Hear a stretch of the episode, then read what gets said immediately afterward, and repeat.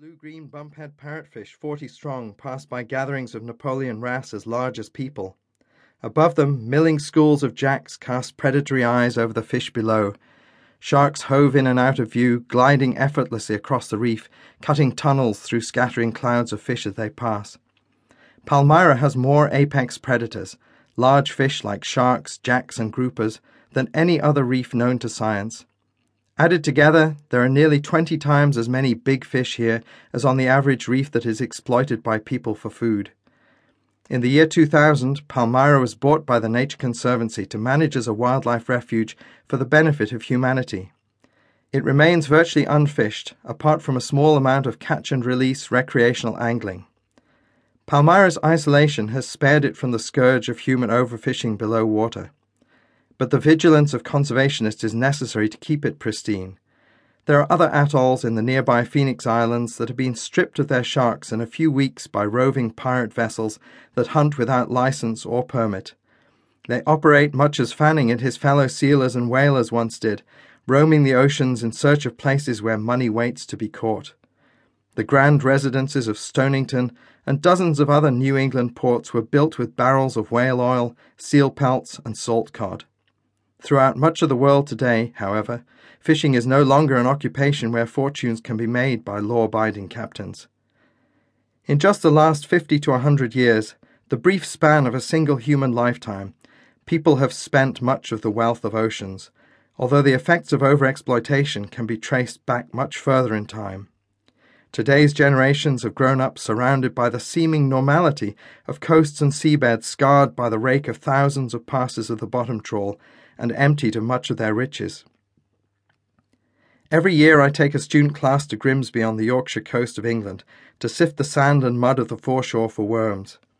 This once mighty Victorian fishing port sits at the mouth of the Humber estuary facing the North Sea.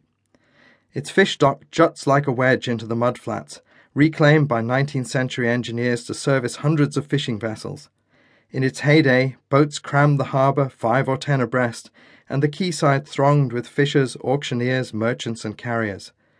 At dawn, great cod and halibut covered the fish market floor, so large that they were sold individually. Today, the dock stands almost empty, although Grimsby is still a centre for trade in fish plucked from far distant waters like those of Iceland, Africa, and even Pacific islands. My class comes here to look at the effects of coastal squeeze, where today's rising sea levels press shore life into a narrowing band against the stone buttresses of the dock. Scattered rocks and seaweed fronds punctuate the blank mud, among them twisted clumps of dead oyster shells smoothed by more than a century of tides. No living oysters grow in the Humber today. These polished shells are all that is left of reefs built by thousands of generations of oysters in the tide swept channels of the estuary. Their fragmentary remains were torn from some reef in centuries past by dredgers who destroyed the animal's habitat as they fished.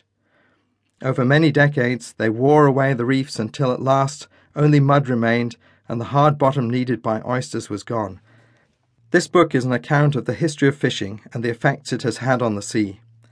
In it, I take the reader from the dawn of commercial sea fishing in 11th century Europe to the present in a voyage through time and around the world. The media today are full of shrill stories of the collapse or imminent destruction of fish stocks that have fed humanity for hundreds of years, if not longer. My aim is to show how we have arrived at this low point in our relationship with ocean life. In doing so, I concentrate on places for which the archaeological and historical record are sufficiently complete to understand the trajectory of changes to the sea and the sequence of events that caused them. I draw extensively on examples from the New World and Europe, as well as hitching rides on the global voyages of sealers, whalers, and modern high seas fishing fleets. But I could not find sufficient material on changes in Asian seas to write about them in detail, and apologize to readers looking for insights into this region. Asian seas are in much the same poor state as those in places I do describe, and readers may surmise that similar processes have been operating. In my work as a scientist, I find that few people really appreciate how far the oceans have been altered from their pre exploitation state, even among professionals like fishery biologists or conservationists. A collective amnesia surrounds changes that happened more than a few decades ago, as hardly anyone reads old books or reports. People also place most trust in what they have seen for themselves, which often